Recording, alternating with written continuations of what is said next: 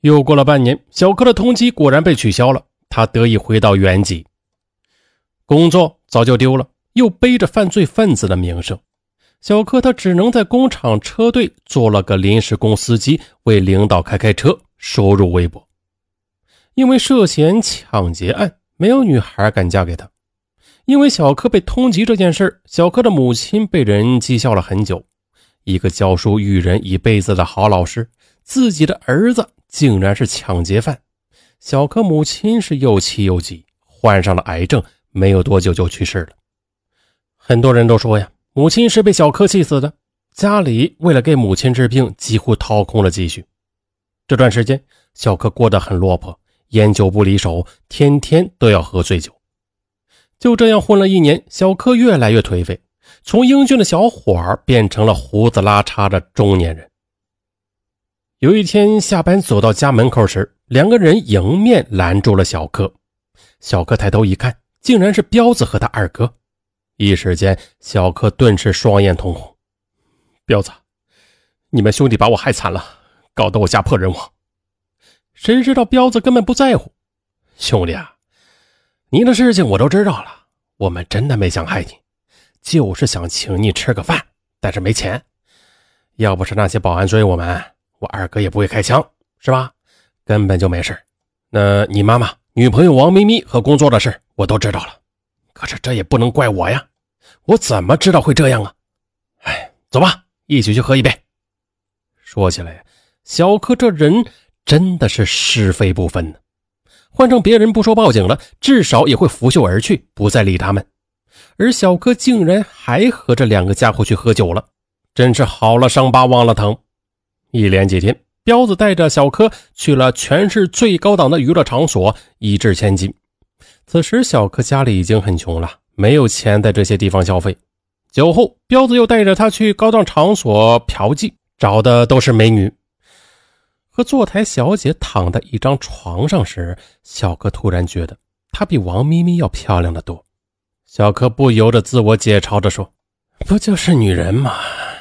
有了钱，就等于有了女人。”期间，彪子又拿出一张存折给他看，上面赫然有十几万的存款，这在当年，这绝对是一笔巨款了。彪子这次来的目的很简单，拉小柯一起入伙的。彪子很直白地说：“ 这几年，我和二哥就是走江湖的犯罪团伙。”我们主要以敲诈和抢劫为生，一直在南方作案，到处流窜，什么生意都没有这行好赚钱。不妨跟你说吧，一个晚上就能赚到别人一年的收入。彪子他继续忽悠着小柯：“你一个小司机、临时工，哪里有出头之日啊？你还背着案底呢，哪个大企业敢要你啊？哪家姑娘敢嫁给你？哼！既然如此，你还不如干脆的上船和我们一起干呢。”看上个一年半载的，也捞上个十几万，到时候什么样的女人找不到？那到底要干什么？抢劫出租车。我和二哥在河南找到专门收赃车的歹徒，一辆赃车可以卖出一半的车价，非常的安全，并且不怕被人抓住。我们只要将司机制服后捆绑扔在路边，然后将车开到河南去就行了，不需要伤人。这种案子一个月就可以做七八起，最多半年就能成为大款。嘿，不过呀，我和二哥都不会开车，其他人我又信不过。希望你一起入伙。不，不行，这是要坐牢的。我已经吃过一次苦头了。哎，这事儿不要你动手，你只要负责开车即可。小柯他犹豫了好几天。说起来呀，他真的是很糊涂，竟然就同意了。破罐子破摔，在工厂辞了职之后，小柯同父亲谎称心情不好，去外地旅游一段时间，便离开了家。几天后，三个人在临市抢劫了一辆出租车。等到车辆开到城郊结合部，彪子和他二哥突然拿出匕首和自制手枪，将司机制服。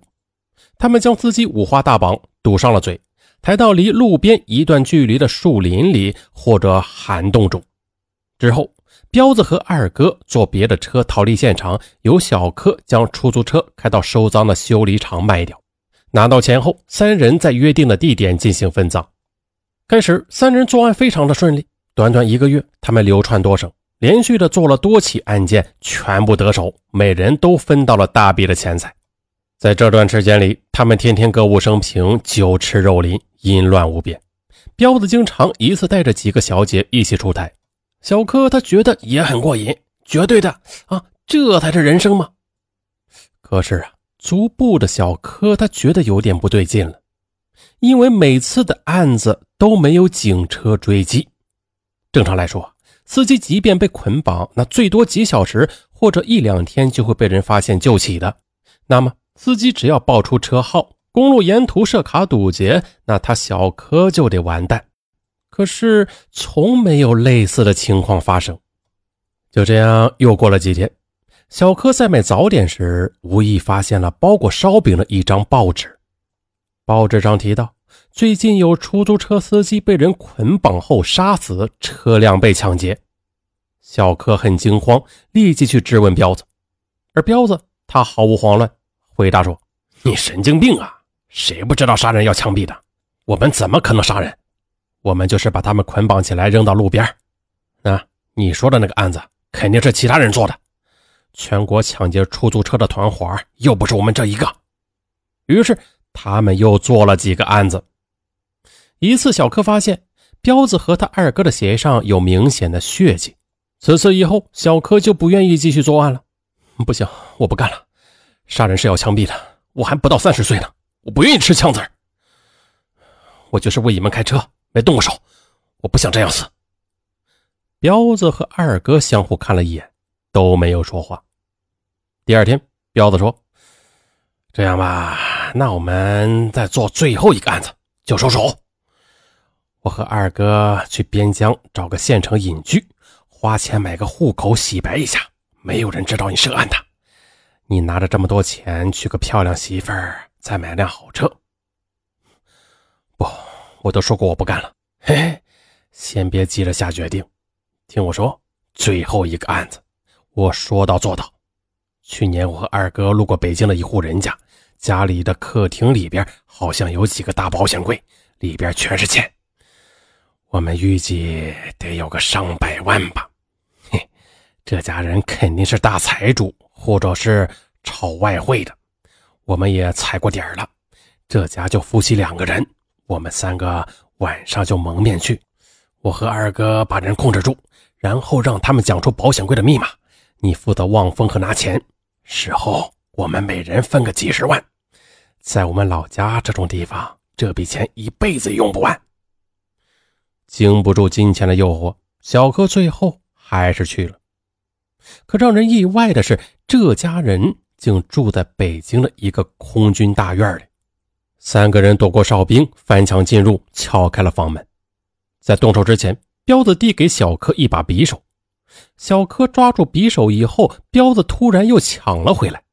事后，小柯留在客厅望风，彪子和二哥便拿着匕首和自制手枪潜入了卧室。奇怪的是。望风的小柯并没有看到客厅里面有什么大保险柜呀。突然之间，小柯看到了这家主人的婚纱照，屋内很黑，他依靠着手电筒的光线，小柯一眼就认出这个女人竟然是王咪咪。就在小柯意识到大事不妙的时候，卧室内传出了几声低沉的惨叫声，小柯急忙冲进卧室。发现王咪咪和她的丈夫那个空军军官已经倒在血泊中，他们的脖子、胸口等要害分别被刺了几刀，显然是活不了了。小柯见此大怒：“彪子，你是不是设局陷害我？嘿嘿，是又怎么样？你以为上了船就能随便下吗？别怨我，你知道我们的事情太多了，不会让你这么走的。”我明确的告诉你，我们一起干之前，我和二哥身上就有三起命案了。后来和你一起抢劫出租车，我们每次都把司机捅死灭口，反正杀几个都是枪毙。再后来，我们又花了一个月的时间才打听出王咪咪和她丈夫住在这里。本来是想砍这对狗男女几刀的，送你一份小礼物。谁知道你竟然要离开我们？嘿，那就别怪我设了这个局了。他家没有保险柜，也没有上百万元的现金。不是的，不是他抛弃了我，是我害了他。我不恨他。你为什么要去杀他？我不干了，我现在就退出。退出？你也是杀人犯了，你不能退出。你看看杀人的凶器是不是你刚才拿的匕首？上面都有你的指纹了。我和二哥都是戴着手套的。你说警察能认为你不知情？兄弟，别以为自己是干部子弟了，就当和我们一样都是通缉犯，烂命一条，活一天赚一天吧。我我把你当朋友，你你为什么要害我？哦，把我当朋友？你把我当过朋友吗？你小时候是怕被人欺负，找个靠山而已。你以为我不知道？我为了你和别人打架，最起码被砍过一刀，算是对得起你了吧？但是你呢？你什么时候从心里瞧得起我过？再就是，因为王咪咪的事，你一直在恨我。你以为我不知道？上次酒店吃饭是偶然，但是这次拉你下水，我是故意的。我不好。你也别想好，大家要死一起死，你自己想清楚吧。不，你，你太变态了。对，我就是害你又怎么样？我告诉你，上次吃饭抢劫也是我故意的。我们都是邻居，你哪点比我强？你不就是有个好爸爸吗？啊，凭什么我做逃犯，你跑到工厂做干部？我就是要害你，我不好，你也别想好。明白了吗？你也别这么看着我，你爸不是早就跟你说了我是坏人吗？嗯。三人再次分开后，小柯考虑了一整夜，继续和彪子干下去，他肯定是死路一条。第二天一大早，小柯便乘坐火车赶回老家，向父亲述说了这几个月的遭遇。在父亲的支持下。小柯向公安机关自首，获得了从轻处罚，但也锒铛入狱。后来，根据小柯提供的线索，警方锁定了彪子的二哥。他二哥发现警察后持枪顽抗，被当场击毙。彪子他则狡猾得多，他发现二哥失去联络之后，立即逃走。多年后才因为其他的案件被捕，随后判处死刑。好，今天的这个案件就到这里，咱们下期。不见不散。啊，对了，尚文在此想向各位听友，嗯，要个五星好评。嘿，虽然尚文的普通话不是太标准啊，但是尚文说故事啊是很认真的，所以尚文很认真的向各位听友求五星好评。嘿嘿，嗯，就当给尚文一个鼓励吧。鼓励完之后，尚文今后呢，啊，更精彩的答案奉献给大家。各位听友，咱们下期见。